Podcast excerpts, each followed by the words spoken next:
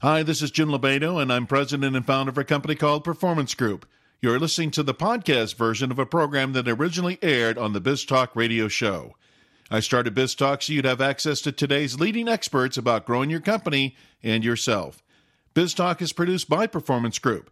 At Performance Group, we work at the front end of a company's revenue stream. We find the salespeople who generate the revenue, and we provide onboarding programs that get them doing that sooner. Our passion is aligning talent with opportunity. That's why we're known as a Salesforce development company. Enjoy the program. On our program today, we have Dave Crenshaw, the founder of Invaluable Inc., a coaching and training corporation that has helped transform thousands of businesses around the world. As a highly sought after author, speaker, and business coach, Dave is the master of helping business owners triumph over chaos.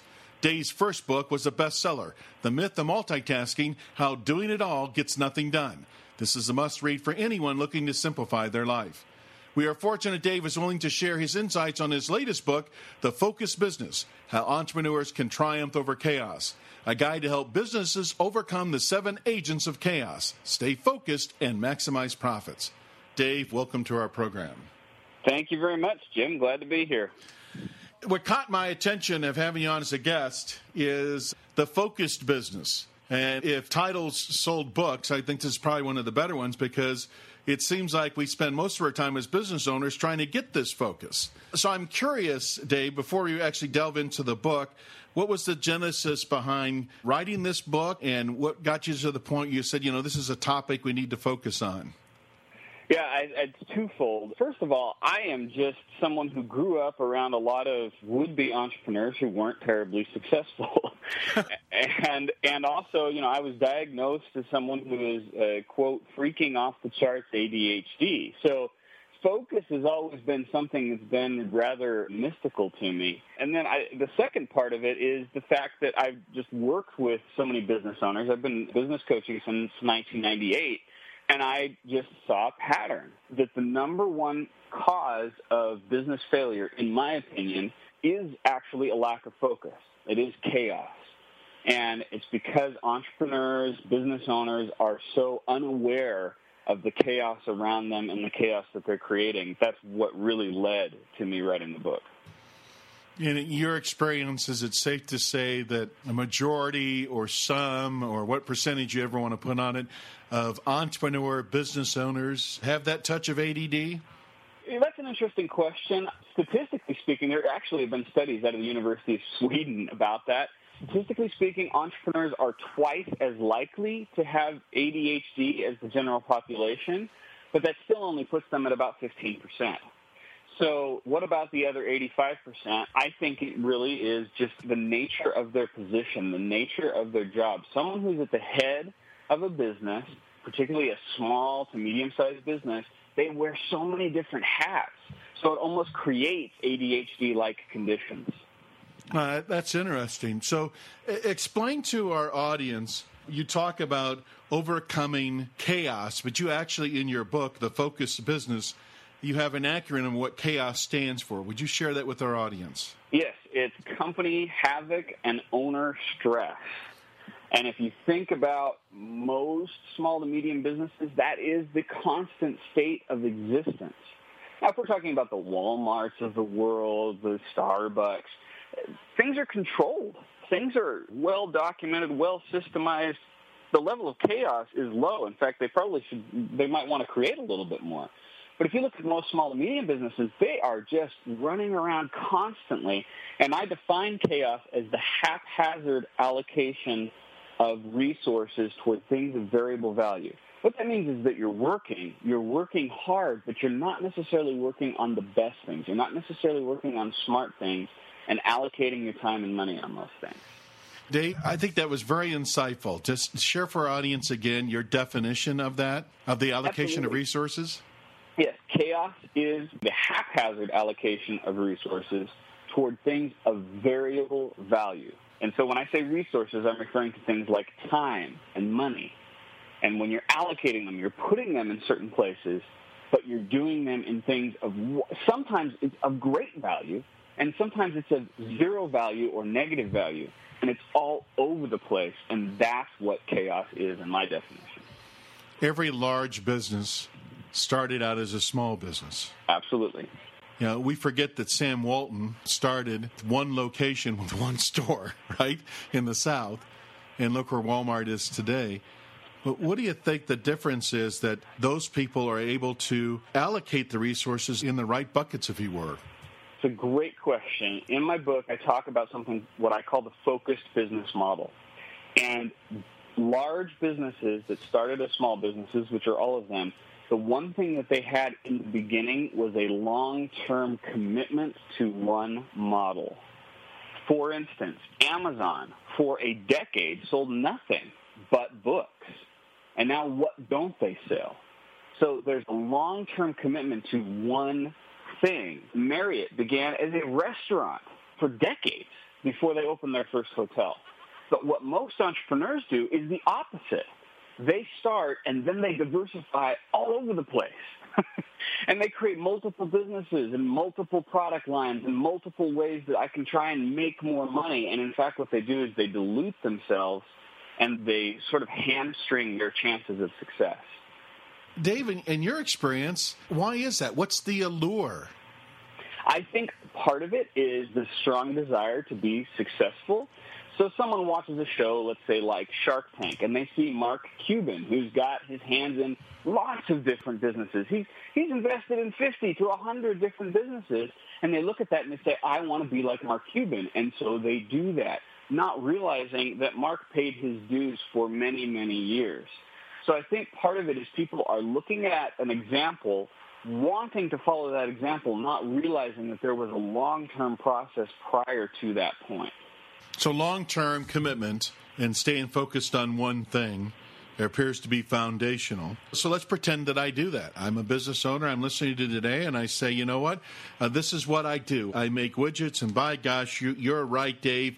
I'm going to get committed to making widgets. I don't think it's as simple as making that commitment. I mean, that's probably the foundation. What other right. barriers do I run into then as an owner that forces this distraction? Well, and this is where you mentioned the seven agents of chaos. Yes. I consider myself a bit of a geek. I like comic books and superheroes and video games and that sort of thing. And so what I did was I, I created fictitious characters to represent seven different aspects of chaos in a typical small business environment. And each of these are different areas where entrepreneurs are likely to lose focus, whether that's on their product line, whether that's on who their customer is, the kinds of employees that they should be hiring. And so I kind of make it fun and memorable, but then arm people with tools that they can use, sort of the superhero utility belt to fight these villains. So if the owner is our superhero, right? Right. And he's battling the Lex Luthor of his business, right? Exactly. What's the biggest villain in your experience that looms out there ready to foil our superstar business owner? Yeah, well, the, the CEO of Chaos Incorporated is the con. And he is the one who typically gets entrepreneurs into business in the first place. And how he does it is he tells them that they're going to be rich, that they're going to be free, that they're going to have all of this disposable time and money by sacrificing themselves on the altar of the business. And then the reality is that they keep pushing that harvest further and further and further out. So the con's con isn't that you can't be successful. You can. I completely believe that. It's that he keeps delaying the gratification of that success. And so entrepreneurs continue to sacrifice themselves and their family and their time and their health to satisfy the con. Now, you have a quote later in your book, and I'll share it with the audience. You wrote, Nobody works for free except for the deranged business owners with screwed up business minds. that stuck out with me because I've talked to so many business owners that let's say they're two or three years into their business and they probably tell me, you know, I've never taken a paycheck out of this business. And I look at them I'd say, well, that's a dumb plan. So is that part of the con that thinking we have to sacrifice by not even paying ourselves to get this thing off the ground? That's a big part of it. I also think there are lots of little things along the way. So there's the ultimate harvest that every business owner is working for. And I encourage that. I think that's great. And you can define that ultimate harvest as selling the business or handing it off to someone else. But you can also have mini harvests along the way, a daily harvest, a weekly harvest, a monthly harvest. I'll give you an example One business owner that I've worked with has a daily harvest of just going for a walk for 15 minutes and listening to his favorite type of music. Now, you think about that and you say, well, that's not very much. But when you consider day after day, week after week of someone not doing that, that begins to take a very serious toll on the person because they're wondering, why am I being such a crazy busy person trying to build this business and I'm getting nothing out of it? And you can also have a family type of harvest, like a daily harvest, where you can say, I'm at home at this time every single day and I spend this amount of time with my family come hell or high water. And it begins with making these little commitments to find a little bit of enjoyment out of the process. I think that's very insightful, Dave. Even, like you said, spending 15 minutes with your favorite music. That could be very rejuvenating. Right. And the, the executive of a business is the most productive employee. Yeah. We must reward that employee. We must give them encouragement to be able to stay in their business long term. But if we continue to ask them to work ridiculous hours for low pay, no other person in their right mind would continue to work for the business. And so sometimes my job as a coach has been to just say, stop. Take a little bit of a break. It's okay, and in fact, it's positive. You'll be more productive in the long run. One of the questions I ask owners when I'm working with them and they're a little confused is, you know, you own this business, you can do anything you want to do. What do you want to do? And sometimes I just get this blank stare back. Right. They get so wrapped up in their business, they haven't thought about what you know. You own it. You can do you know you can do anything you want to do since you own the place. What what do you really want to be doing, and what's preventing you from doing that? So I like the villains. That's a great way to look at the things that rob us uh, from what we do. You talk about in your book about this allocation of resource, what is most important and how, as a business owner, do I determine that? Because everything seems important. I'm being pulled off in the direction to get my finances under control and reporting right, get your marketing right. You know, I need to be blogging these days, get your sales revenues where they need to be. And all those are obviously important. How do I prioritize in my business? That's a great question. And part of it is that I'm taking people through the process of looking at each aspect. I think there are seven major aspects which correspond with the seven agents of chaos. And so what you want to do is pick one of them. For instance, employees. Which is the most valuable employee? I'm not talking about the person who's working for your business. I'm talking about the profile of the winning employee for your business.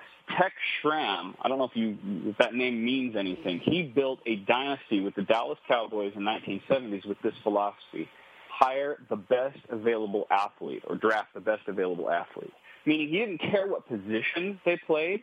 He just wanted someone who was a great athlete, and then we could convert them into that position. The problem is what most businesses do is they're hiring people based on the skill set that they have based on what they know how to do rather than who the person is and with little regard for how culturally a fit that person is for the business. When I say culturally, I'm not talking about demographics or religion or anything like that. I'm talking about their values and their personality type.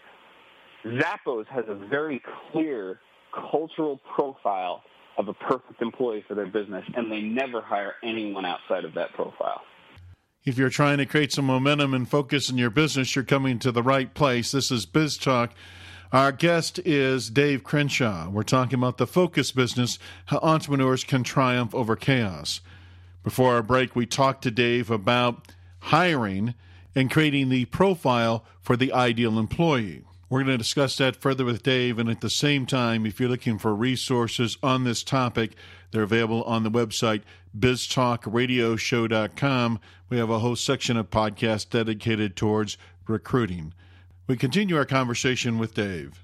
Well, how do I deal with the fact that this person may be a super fit, but they don't have direct experience in this area of expertise I need to have running my business. Well, let's say it's organizing the warehouse. I mean, they're a super athlete, but they were playing a tight end, and what I really need is a good center. I love that you're talking football analogy. You're speaking my language here. Here's the thing. There are two parts of the hiring process. One is traits and one are skills.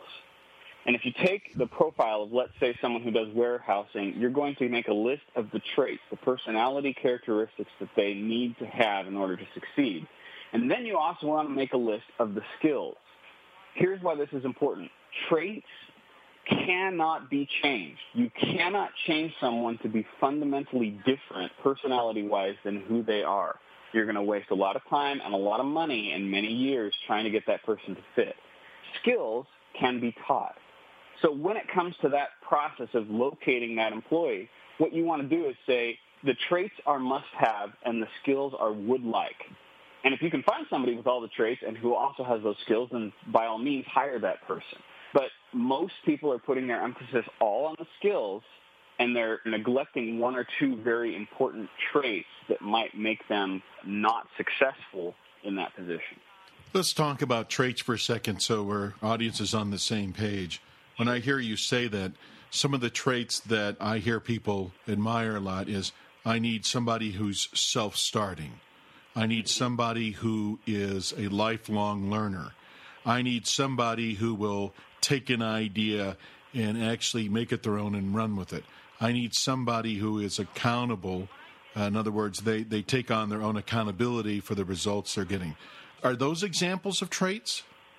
Kind of. Okay. It's funny because that, that list that you just gave me is what I hear is the typical profile of what a small business owner wants someone to replicate them. Oh, yeah. And in fact, that's actually what you do not want. you don't want another you. You're a horrible employee. That's why you're an entrepreneur. So stop trying to hire yourself or clone yourself.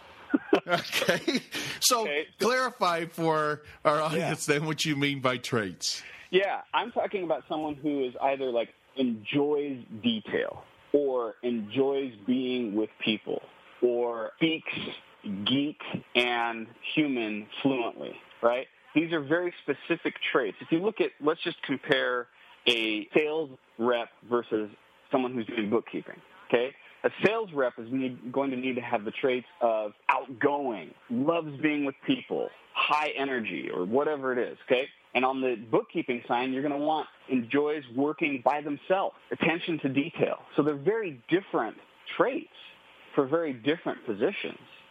And so often I'm seeing businesses trying to cram a square peg in a round hole, so to speak. Dave, it sounds like you've given a lot of thought to this element of hiring the right people. And this is going to sound like just a just a horrible question, but uh, but I have to ask it. Well, it's just how important is it? I mean, everybody talks about it. It seems to be the biggest misfire in business, especially small businesses. It's critical. You know, it's interesting because we've talked about this employee. This relates to a principle called a villain called the gorilla. Yes.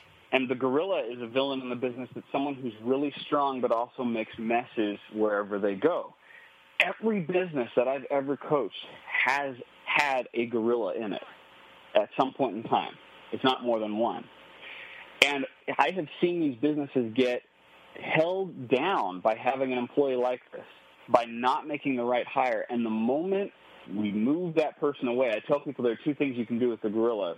Put them in a cage or release them into the wild. And the moment that gorilla gets contained or released into the wild, the business starts to transform almost magically because that one person is having an almost cancer-like effect on all the other employees in the business. Yeah, the excuse I hear people hanging on the gorillas is that they, well, I need that person. They're so critical mm-hmm. in this area.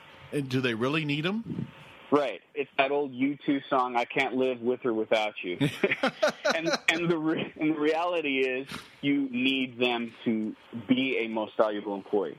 You need them to start to live by the same set of rules that everyone else lives by and if they are not willing to do that, then it's better for them and it's better for you for them to go someplace else. It really is almost a leap of faith. But time after time, I have seen that as one of the major things that holds a business on that plateau that they've been for years. You talk about traits. I made an attempt at identifying some, and, and you added some clarity around what those possibly are. As a small business owner, or even as a hiring manager, you know, we tend to hire in our own image. We tend to value the things we think we're good at, therefore, that the other employees should have the same things. How do I step back and be third party objective to evaluating the traits that I really need for a particular role? Uh, that's a great question. The first thing that I would do is list the top three employees that work for you currently, real people. And then what I would say is, what do those three people have in common?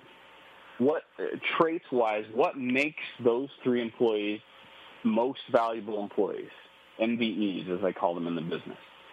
And then, once you identify those three traits, then go through and look through every single person on your roster and say, does each person on this list have all three of these particular traits?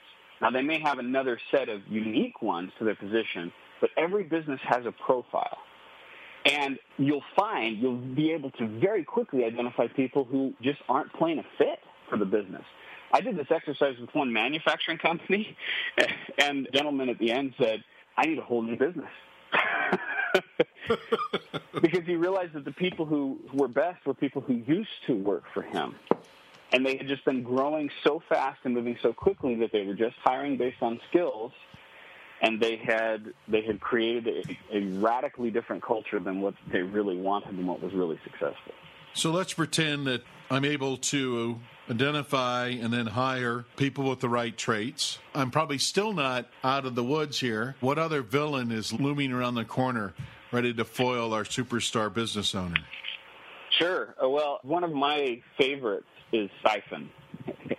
and Siphon, if the gorilla represents a real person in terms of, an of employee, Siphon represents a real person in terms of customers. The interesting thing about Siphon is that she knows the phrase, the customer is always right, and she's weaponized it. she takes that phrase and uses it against your business by asking you to continually make exceptions to the way that you do things. I'm not talking about, you know, giving great customer service or doing things beyond expectation, which I think is part of being successful. I'm talking about someone who's asking you to fundamentally change your core product or service in order to suit their unique needs. So you're pulled off in 40 different directions modifying your products and services if, if, if Ms. Siphon is sitting around the corner at you. Exactly. In software development, that's called feature creep. Oh, and yeah. and the siphon and the siphon dilutes what makes you great. A good example of a company who doesn't listen to siphon is Apple, right? Right. Apple has a very loyal core of, I call them I acolytes. Because it's not business, it's a church. And they cater to that group, making things as simple and, and I would use the word controlled as possible. And I think that the fact that I use that word indicates something. Because I am Apple's siphon. I am a geek. I like to tinker. I want control over my experience. I don't want Steve Jobs or anyone else telling me what I can or cannot do with my computer. And so if I go in and I get upset with Apple because they're creating this simplified, controlled environment, I'm going to ask them to change who they are. And they'll never do that because they have their core business, their most valuable customers, and they cater to and focus everything on what that group of people wants. In your book, towards the end, Dave, you have a bonus called Sam is Your Sidekick. Share that with our audience, what that is. Yeah, Sam, if every superhero needs a sidekick, Sam is your sidekick. In this case, Sam represents systems, accountability, and motivation. And this is the model that I use to help businesses resolve any issue in their business. And I don't care what size your business is, what industry you're in, anything that is happening in your business that you want to change can be quickly analyzed and resolved using the tool of SAM, Systems, Accountability, and Motivation. And, and, you talk about accountability really is not responsibility. And I think a lot of people confuse those two things. Absolutely. Yep. So define so, that for our audience. Yeah. So I can be personally responsible, but accountability requires a third party from my perspective. I need someone outside of me who's checking in with me, who's following up with me to help me get the maximum results that I want to get. It's why even though I'm a business coach, I've got a business coach. And he holds me accountable to the very numbers that I'm asking other people to report to. Because frankly, I've seen way too many quote unquote gurus who don't practice what they preach. The reason for that is they did not make themselves accountable to someone else. And you can see that same thing in your business. Every person needs to report and be trained and followed up on by someone else. And there's a lot of a lot of value in creating that kind of an environment for people. Thanks for joining in on the conversation. Our guest is Dave Crenshaw. We're talking about his book, The Focus Business How Entrepreneurs Can Triumph Over Chaos. In addition to tonight's program being out there as a podcast, and we actually have a page set up for Dave Crenshaw, so it has his contact information on it. You'll also find podcasts from experts that address different areas of business. Everything from sales and sales management to leadership and performance management to marketing. We continue our conversation with Dave. So, Dave, a lot of what you talk about in your book and even on our program today seems so commonsensical when you hear it. I can hear people walking away going, Yeah, I need to do that, need to do this. In your own experience, where did that come from? How are you able to really take something that's very complex, put it into seven villains, and give us really a direct approach to getting our business focused? That's a great question. You know, one of the things that I teach in the book, I talk about jack of all trades, right? And there's so many different things that a business owner can do. The key, though, is to focus on your most valuable position. And this is how it relates to your question. There are lots of things that I think I, I can do pretty, a pretty good job at. And a lot of business owners look at what their employees are doing and say, I can do that better than them. It's not whether or not you can do it better than someone else. It's what you do best. And one of the things that I've just learned through the years that I do best is, is that, that I can take complex things and get right down to the most simple aspect and teach it in a way that people can take action on it. And so I even tell my team, I tell my employees, if I am not creating that kind of material or teaching that kind of material, our business is suffering. Your job is to keep me out of everything else other than creating or teaching the material. And I think that's, you know, I love that question, and I think I just want to turn that back around for your audience and say, consider for a moment, what is it that you do best? And how much, what percent of your time, total work time, is spent in just the top one or two things that you do? In my experience, most executives, small business owners are spending about 20% or less of their time in those most valuable positions. Well, I think that's great, Dave. I can hear our audience, you know, saying I, I would love to spend 80% of my time doing whatever, right? Let's say that I'm a business owner that's really good with customers. I'd love to spend 80% of my time being out there with the customers. But gosh, I got all these other things I got to do in my business. I mean, how do I get in position where I'm spending a majority of my time doing what I'm best at? Well, frankly, that's a whole other discussion. Okay. that's really what the myth of multitasking is about. Oh. But I will say this. It begins with creating a budget. It, it's that simple. And when I say budget, I mean a time budget people understand budget when it comes to money, but they rarely make budget when it comes to time. So if you identify your top two most valuable activities, let's say that you say, my top two most valuable activities are creating a strategy for my business and going out and making large sales, you know, contacts with large businesses to make large sales for our business. Great. Take out a calendar and budget the time to do those two things. What happens is most of the time business owners are so caught up in this this whirlwind of activity that they're just getting blown from one thing to the next, and they have no concept of how they're spending their time. They get to the end of the day, they worked really hard, but they have no clue what they did. So instead, you know, take some time in the calendar and say every Monday, Wednesday, and Friday from noon to three o'clock, I'm going to work on this activity, and then protect that time viciously. Yeah. Don't let anything get in the way of it. Dave, you're with a business owner today. The one piece of advice you're giving them is what? Well, it's focus. it's it's allocate your resources on only those things of most value. Same amount of work that you're doing, but do the work in only the most valuable areas. Is there one question today I should have asked you that I haven't?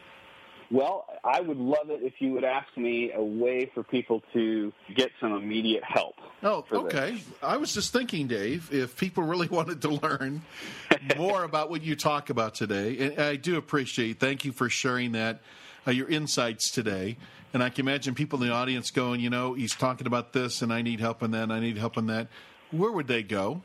There's a very specific website. I mean, I have my normal website, davecrenshaw.com, but I want to give your audience a really special website. It's chaosquiz.com. Chaosquiz.com is a place where you can take an assessment. It will take about four minutes to get the assessment. There's no, you know, we're not going to obligate you to buy anything or anything like that. You complete that assessment, and then a live person will analyze the results and then send you a suggested action plan on what you can do to start to reduce the amount of both personal and business chaos in your life. And that website again is what? Chaosquiz.com. C H A O S Q U I Z.com. Dave, thanks for being on the program. Thank you very much, Jim. You've been listening to Dave Crenshaw. We've been talking about his book, The Focused Business How Entrepreneurs Can Triumph Over Chaos. This show, as well as our previous shows, are available as podcasts on our website at biztalkradioshow.com. If you go out there, you'll find a tab for podcast, and on it, you'll find different categories that are related to running a business. Those areas are recruiting, leadership, marketing, performance management, sales, sales management, and of course, personal development. We have those categorized that way so it's easy to find the topic of interest for you. You can also subscribe to BizTalk Podcast through iTunes and follow us on Twitter at BizTalk1040. If you want to learn the strategies on finding and getting performance out of A player salespeople, contact Performance Group on the web at pmgllc.net. This has been your host, Jim Lobaito.